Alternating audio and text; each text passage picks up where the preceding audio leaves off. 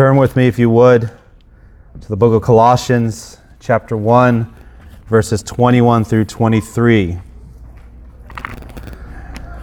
I have every intention and preparation to address all three of these verses, but I also know myself well and will likely not get beyond verse 21 today. But we'll be looking as a unit in Colossians 1 21 through 23. The words will be on the screen for you to follow along if you don't have a copy of the Bible for your own. Hear the word of the Lord through his servant, the Apostle Paul.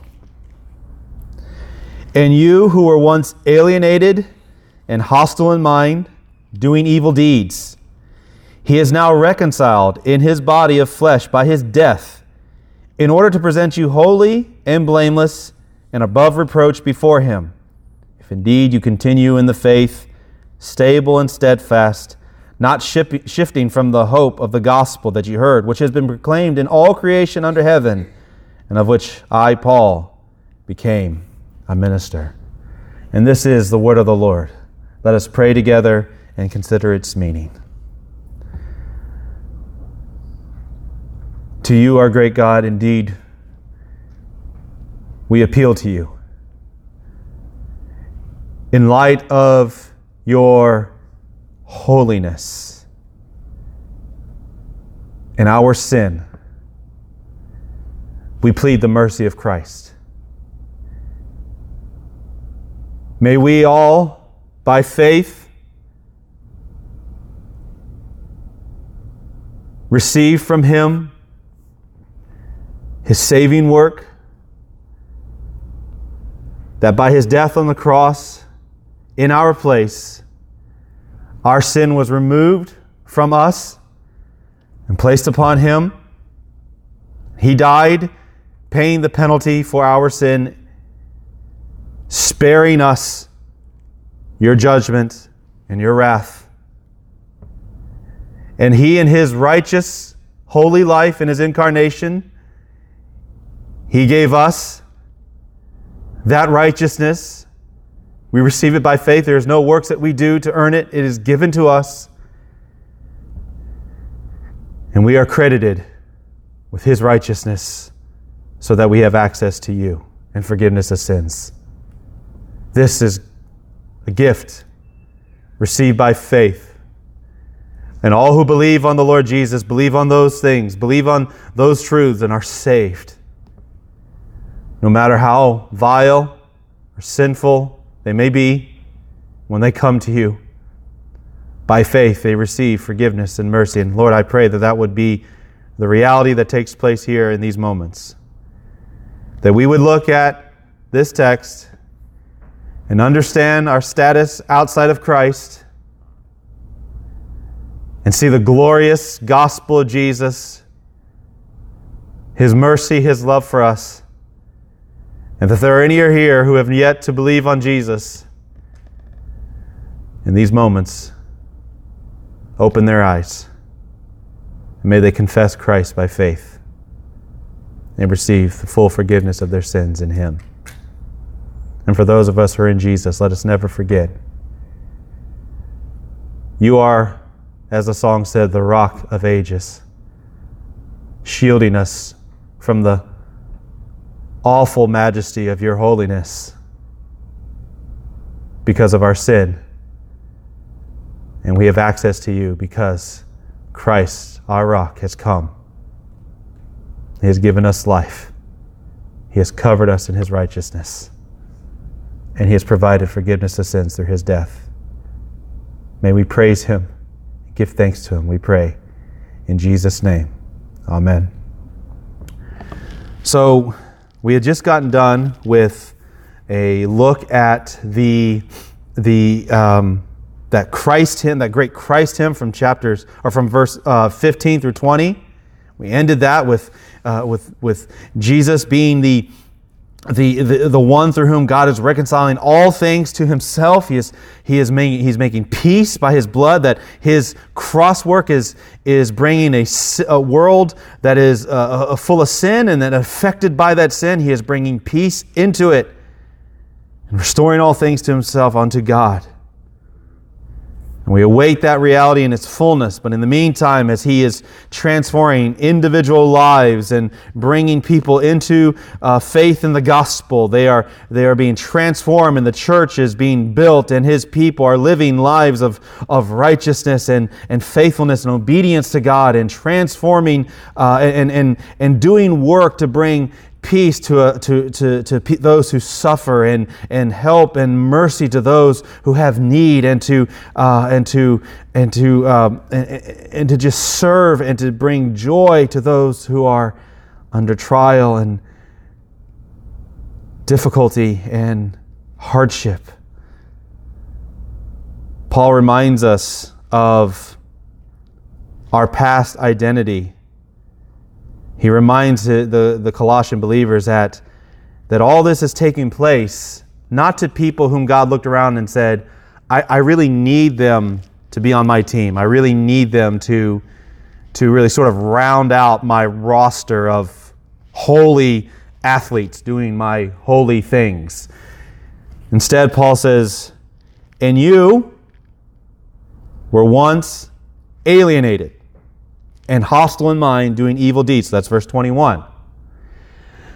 Alienated, separated. There's, there's a distance between you. Now, that can happen without anyone doing anything wrong. You could be alienated with, from someone without anyone doing anything wrong. Lori and I, six years ago, we packed up our family and all our belongings into a single U-Haul, came down here, uh, moved our existence from, from Mackville, Kentucky to here in uh, uh, uh where is this? Pinellas Park, Florida, and um, and we've been here for for six years. Uh, and the reality is that some of our friendships and acquaintances we have become alienated from them uh, because just time and distance has, has, has separated us and we lose contact and no one's sinned against one another. My, my 20 year high school reunion just took place this, uh, this past summer and uh, I, I, I, didn't go to that. I missed it. And one of the reasons is uh, number one, I had a family vacation planned for the same time. And number two, uh, just most of those people I had lost touch with over the 20 years that we graduated. As a matter of fact, uh, the vast majority of them as soon as I graduated, I never saw them again, uh, except through Facebook and MySpace, uh, uh, and, and, and even then, just very surface level communication with them. And I realized if I go there, I'm going to be in an awkward position of having to hang out with people that I, I used to know, but 20 years has really brought separation. Now, we've not done anything wrong towards one another, we, but we've become alienated. So at first, you can look at this and say, okay, so God and I have sort of drifted. That's, that's a possibility. It's not a probability, but it's a possibility. Maybe God and I just drifted. Some of you who are outside of Christ, in your mind, you're like, you know, just it just sort of happened. You know, God's doing His thing. I'm doing my thing. I'm very busy. I got I got a full schedule, and when I have time for Him, I'll I'll I'll I'll, I'll give that. But for the most part, you know, maybe we've drifted. And if that's all Paul said, you can possibly say that's what's happened. There, no, no one's sinned, no one's done anything wrong. There's just sort of a, you know, God's up in heaven, hanging out with the angels, having a good time. I'm down here on earth, just working my job, feeding my kids, you know, doing what I have to do. But Paul goes on to say that you were once alien, you who were once alienated, but you were also hostile in mind. Now he ups the ante. Now he, he explains what the nature of that separation was.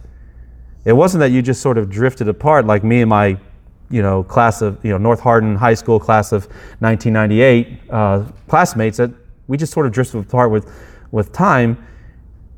We're hostile in mind against God. Our inner thoughts towards God were not positive. So this was not a neutral, this was not a neutral estrangement or alienation.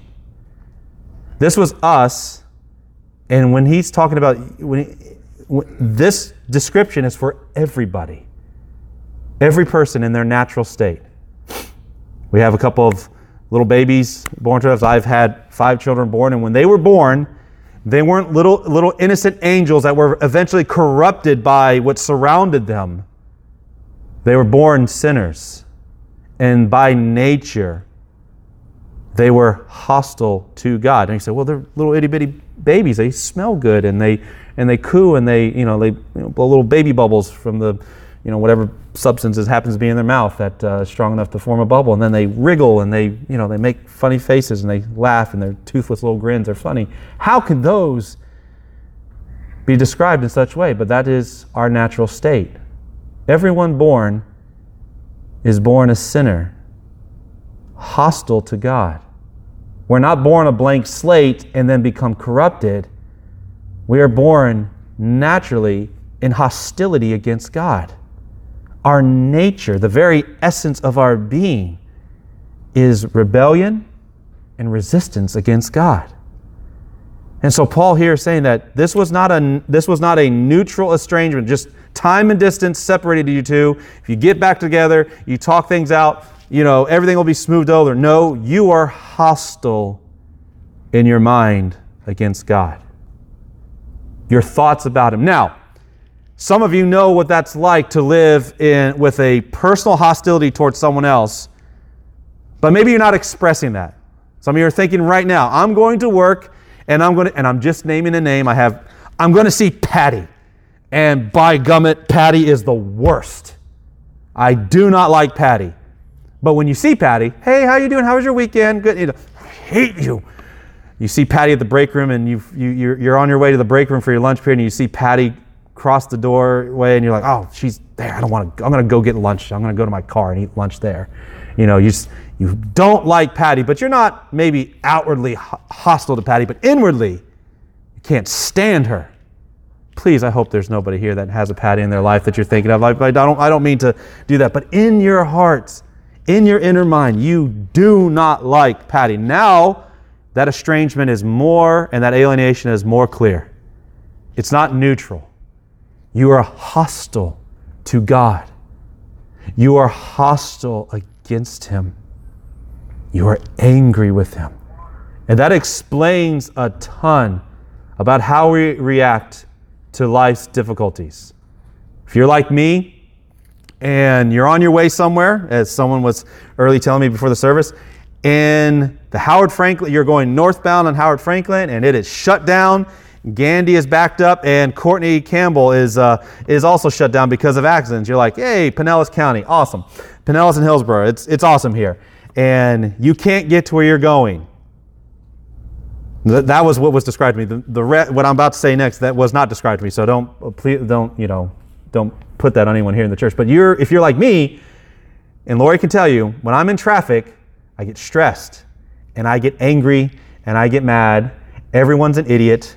Everyone's stupid. I don't like anything. I, I have a little song that I sang once. It caught on with my children. It's I Hate the World and Everything in It. And Lori hates that song, but I sing it every once in a while. And um, I'm not a, I'm an awful guy, but I'm not an awful guy. I hope, you, I hope that makes sense to you. But, but in my sin, and in my remaining, uh, the, the remaining effects of sin in me are such that I just get angry at nothing. I don't know who caused the accident, if anything caused the accident. It could be a, a person, a person's, uh, uh, you know, one of their, you know, a tire fell off. There's at no fault to anyone. It wasn't bad driving, but they caused an accident and things, things came to a standstill. My life was inconvenienced and I get angry. And you're like, what are you so mad about? I, I don't know. I'm just, I'm just upset. I'm just angry. The traffic. Well, who is the Lord of traffic? Who is the God over our health? Who is the God over things that hinder us from doing what we have planned to do? Who is the God over, um, you know, uh, lost packages in the mail that you were expecting? Who's the God over all things? And when you get mad about those little nothings, you're not just generally mad at the, you know, oh, I'm just angry at circumstances. When you break it down and you pull aside all of the all the things that when, when you narrow it down to its basic source, you're mad at God. And this is what Paul is saying is happening. We were alienated from God and hostile in mind. And those of you who are outside of Christ, this is your present state now. You're alienated from God, separated from Him because of your sin. And in your mind, you are hostile towards Him. You're not neutral, you're not indifferent. You have an opinion. There are some things where I that we truly are um, indifferent. So sometimes Lori asks me, "What do you, what do you want to eat?" And I say, I, I don't I don't care." There are sometimes that's true. Not as often as I say it, but it is sometimes true. I really don't care what we eat as long as we eat something. I'm hungry. So I'm indifferent. But there are times, but when it comes to God, we are not indifferent. We have a stated opinion. And that opinion affects the whole of us. We know in our inner being, if you are outside of Christ, if you are in your natural state, without the new birth that Christ gives, you are hostile to God. And then he goes further doing evil deeds. So you see that progression. Alienated from God, hostile in mind. So it's not a neutral alienation, it's not an indifferent alienation, it's not just time and distance that separated you. In your mind, you are hostile to God, you are prone and, and given over to, to not wanting to do anything for His good or His glory or any of that. As a matter of fact, because you're hostile in mind, the deeds that you do are evil, contrary to God's, God's design and purpose.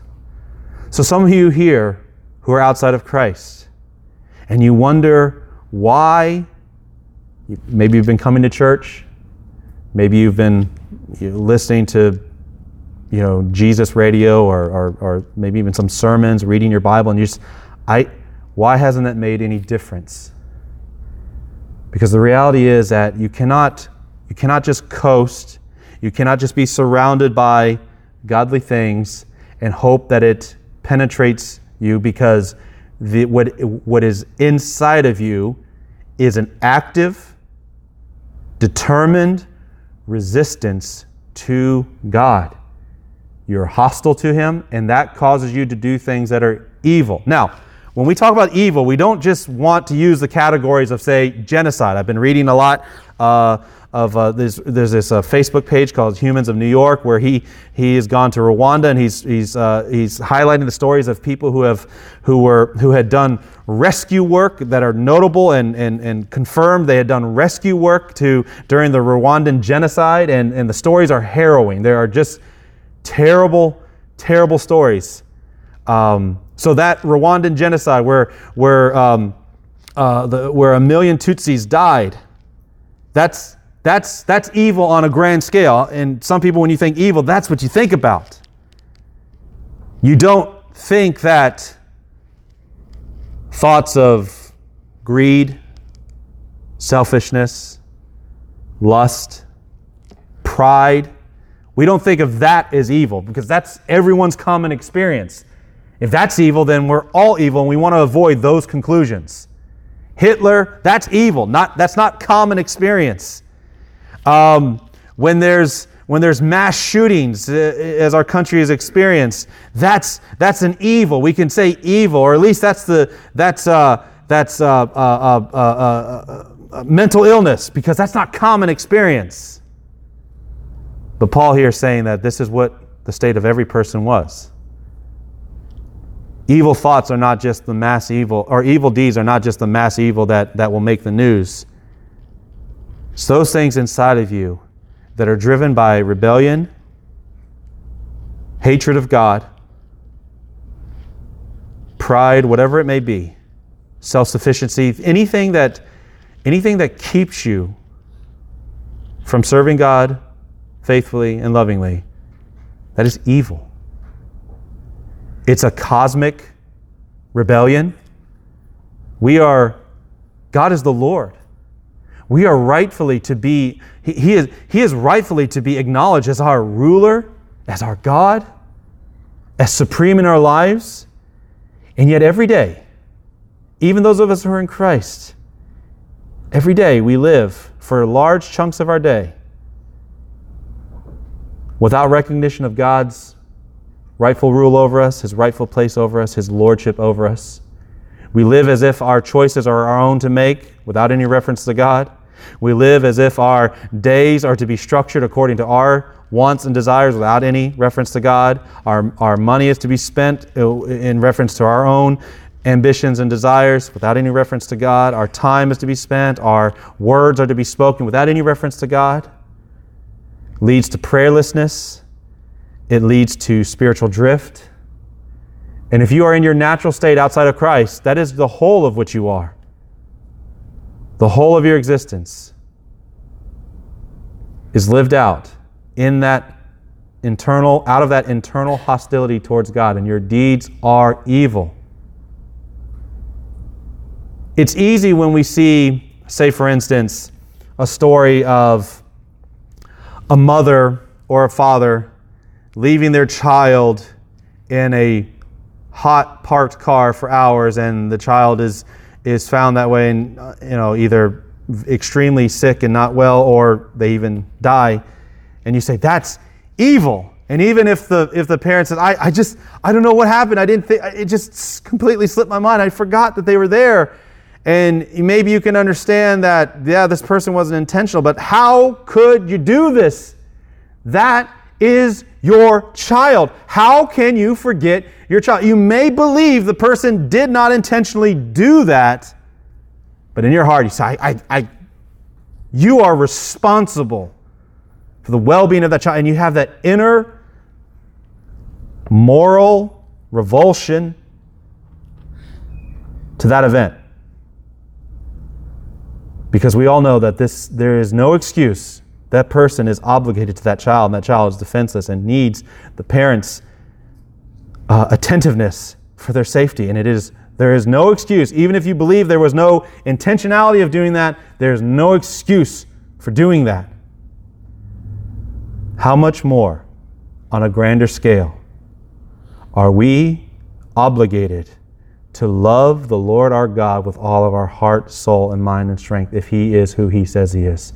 If you can muster up the moral revulsion at a parent who fails at their duty to their child, to leaving them in a, in a, in a parked car in the summer heat, on a much grander scale, are we obligated to the God who made you, who has sustained your every day and your every life, who has given you breath who has provided salvation through his Son, Jesus Christ.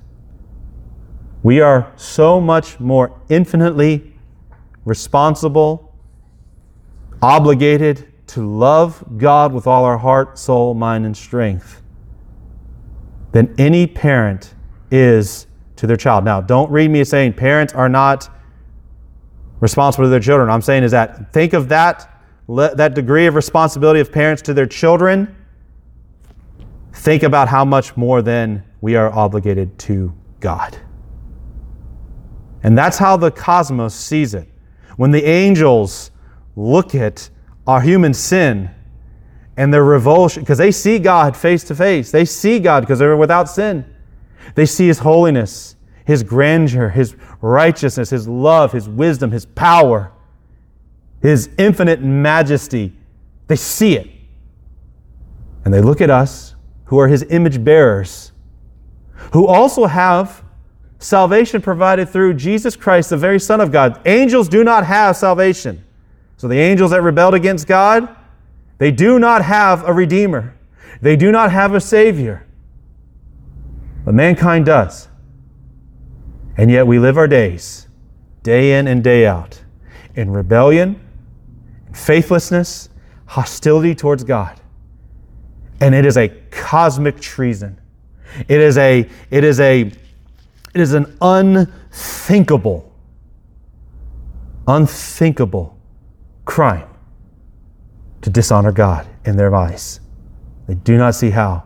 And yet we swim in that reality day in and day out. We let words slip out of our mouth and we chuckle and giggle at, oh, oh shouldn't I shouldn't say that. That's bad. We look at things on television or on our phones, and something in, wells up inside of us says you shouldn't do that.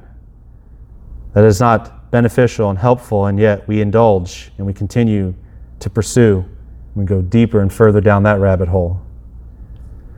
We think about people in our life that, that think about the figurative Patty We're commanded to love our enemies and to pray for those who persecute us.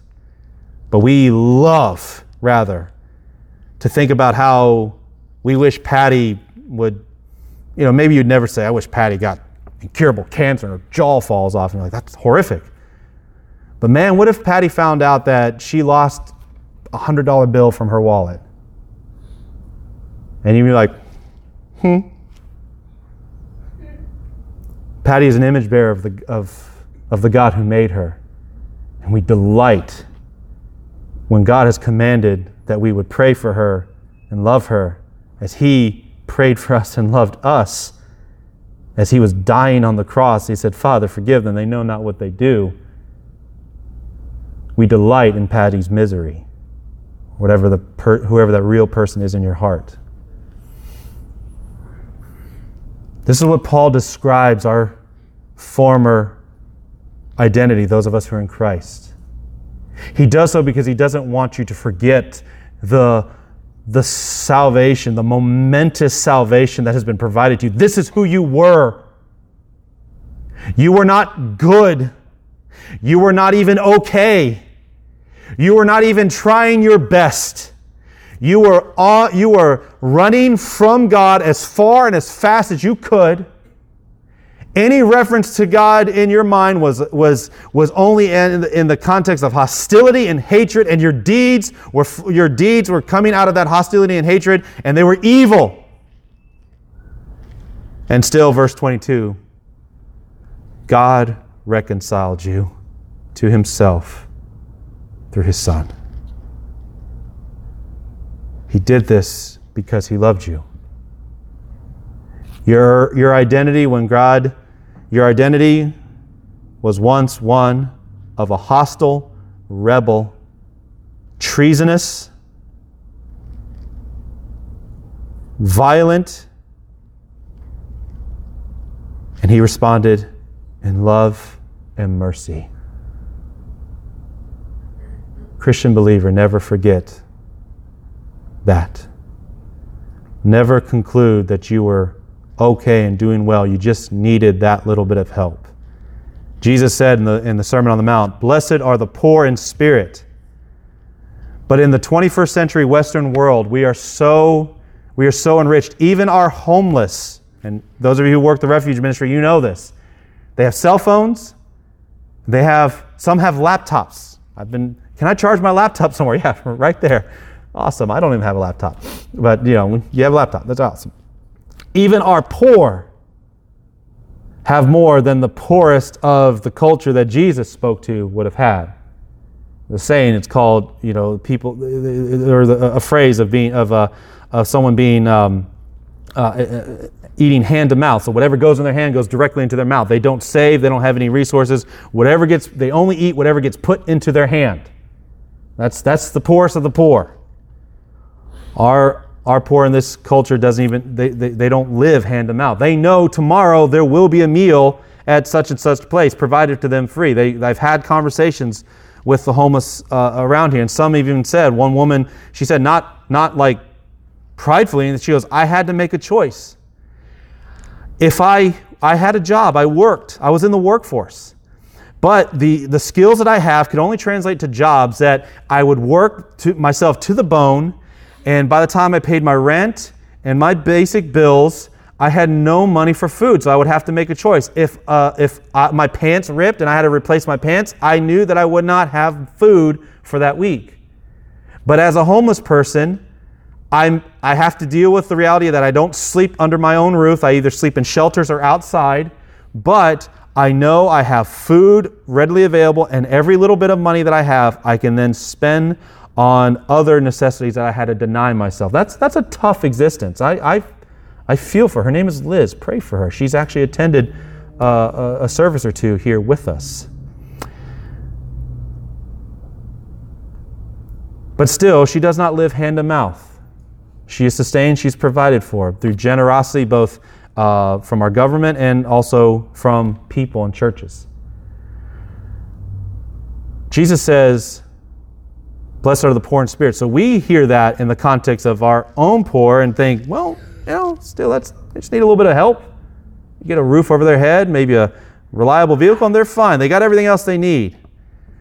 But Jesus is talking about those who recognize that, spiritually speaking, I am so impoverished that my only hope of food is what gets put into my hand through the generosity of others. There were no government programs that fed the poor in that time. If the, if the everyday people did not give to the poor, the poor did not eat. And Jesus here is saying, You are, blessed are that poor, not the economic poor, but this, blessed are those who are spiritually acknowledging that is who they are.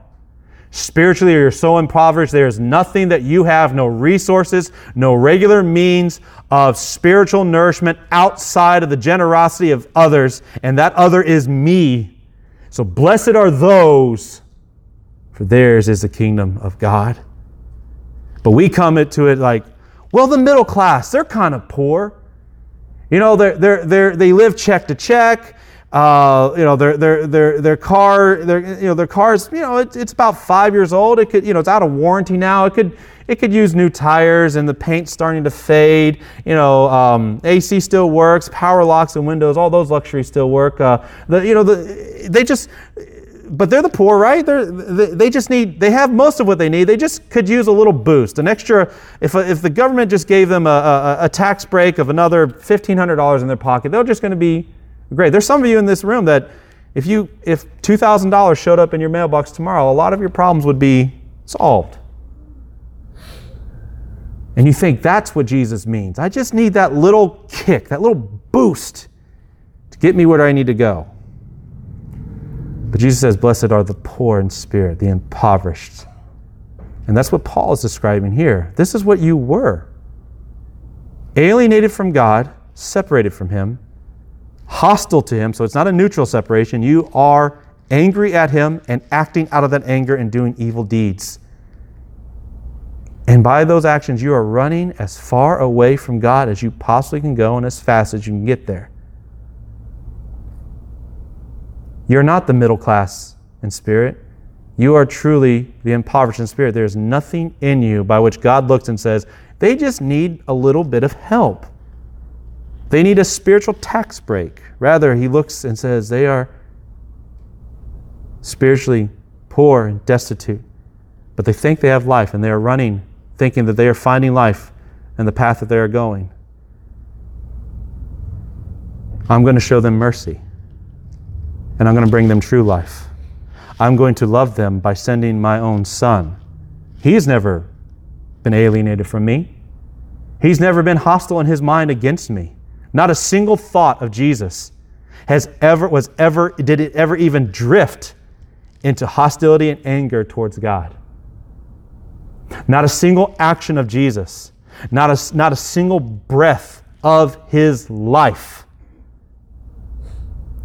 was breathed in any sort of sinful action against him, against God. Everything about him was righteous and holy, and God willingly gave him up, put him forward to take our sin from us. Knowing that's who we were. We were that, running from God, angry and hostile and evil. And he said, I will bring them in through my son Jesus, for I love them.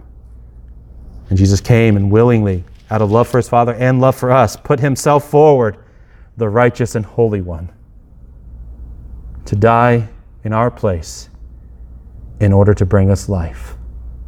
And it isn't until you realize that this is who you are, if you're outside of Christ, that you are alienated, hostile, and evil and doing evil deeds until you recognize that, you will not find the restoration that has been freely given to Jesus because you don't go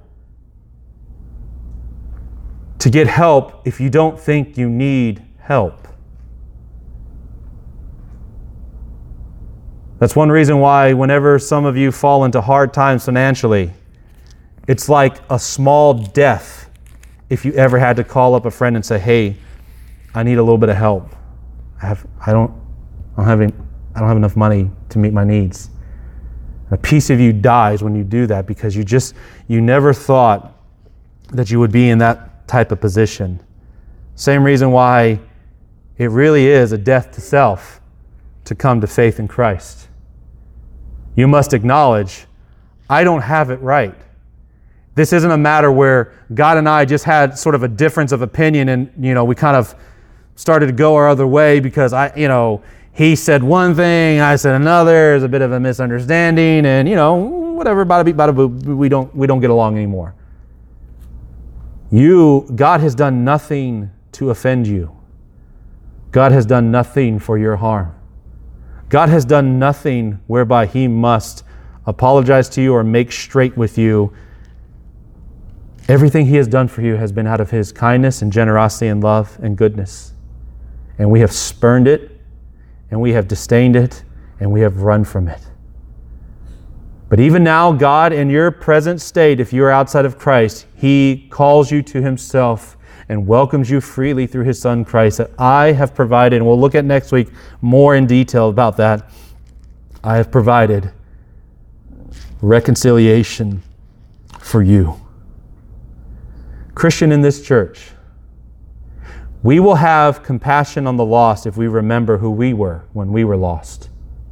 But if we concluded that we were okay and God just sort of gave us a little boost, we're going to look at those who are awash in sin and it's like, there's no hope for them. There's no help for them. They're not worth our time.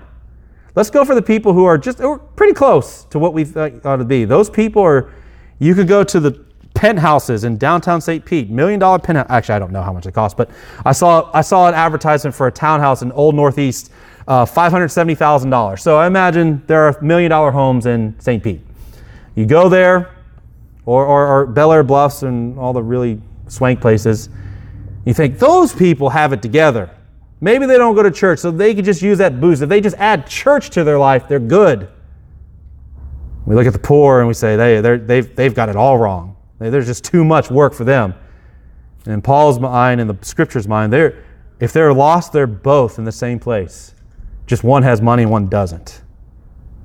Alienated from God, hostile in their mind, doing evil deeds. Money doesn't wash away sins. Good jobs do not wash away sins. Health and youth do not wash away sins. Public applause and praise does not wash away sins. And neither is having sh- neither does having shabby clothing increase your sin. Neither does not having enough food in your cupboard or even a cupboard to have food in increase your sin. They, those may be manifestations of sin in your life, but those do not increase your sin. Paul says the state of man in his natural state is they are alienated from God, hostile in mind, doing evil deeds. So now, bringing it home. Christian believer, remember who you once were. You were this, but now you are reconciled to God by Jesus through faith. Remember that. Never forget it. For our praise, our worship, our service to God, will transform the more we recognize who we once were and who we are now by the grace of Jesus.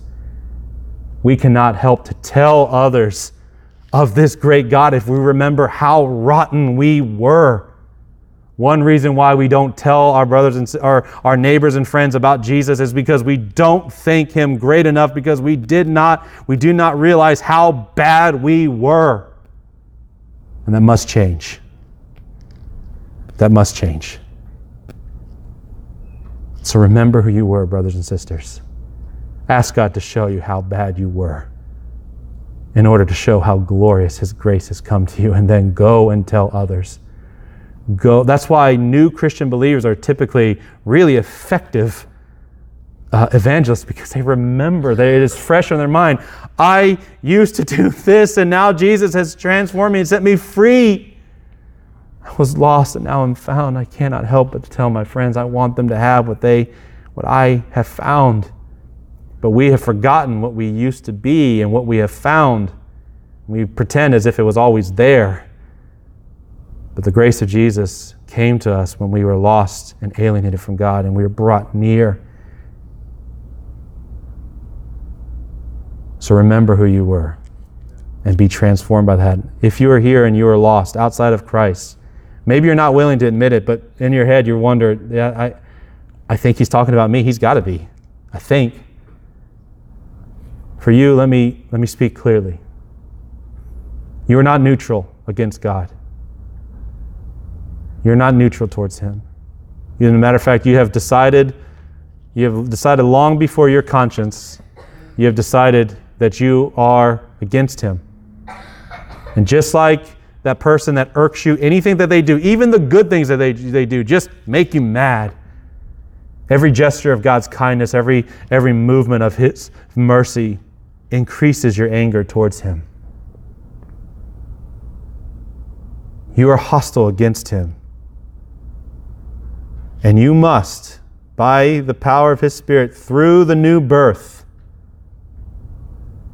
And what that means is, in your present state, you were born spiritually stillborn, spiritually dead. Ephesians 1 um, or Ephesians 2 says, And you were dead in your trespasses and sins, in which you once walked, following the, the, the course of this world, following the prince of the power of the air.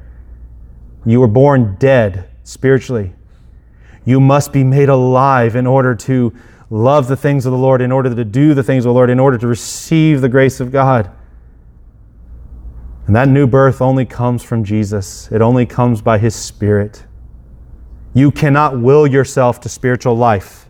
You cannot decide for yourself for spiritual life. Just like a corpse cannot say, you know what, I'm done being dead. I need to wake up now. It takes the power of God working in you. But perhaps as you're hearing this message, that power of God is coming to you. And your eyes have been open, And you say, What do I do next? Believe on the Lord Jesus. Confess your sin. Acknowledge, Lord God, I have sinned against you. I have been alienated, hostile in mind, doing evil deeds, but I want forgiveness, mercy, salvation from you. And I've heard the pastor ramble on about that. I want it. Please, may I have it, and you will find. Not that the words are magical, not that the incantation is powerful, even if you don't mean it. But if you mean, if you call out to Jesus, He will save you. All who call upon the name of the Lord will be saved. So believe on Him, turn from your sin, fall on Christ, and you will find in Him a willing and able Savior. In Matthew chapter 8, after he preached the Sermon on the Mount, Jesus was appealed to by a man with leprosy.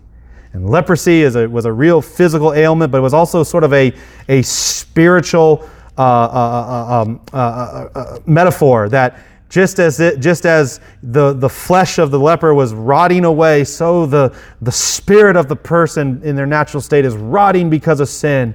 And they cried out to Jesus, Jesus, if you are willing, I could be clean. And Jesus' response wasn't, listen, I mean, I know a little bit about you. You're kind of you, you curse a little. You're, you're kind of a drunk or whatever whatever it is. Instead, he just quickly said, "I am willing. Be clean." And he touches him. Leprosy is transferable. So was spiritual uncleanliness. You know, in in Israel's worship uh, structure, that an unclean person could not go into the temple and worship, and if you touched a leper, you could not without a, a, certain type of washing and a period of time away could not worship. And Jesus showed by touching the leper, uh, spiritual, spiritual contamination does not work both ways with me.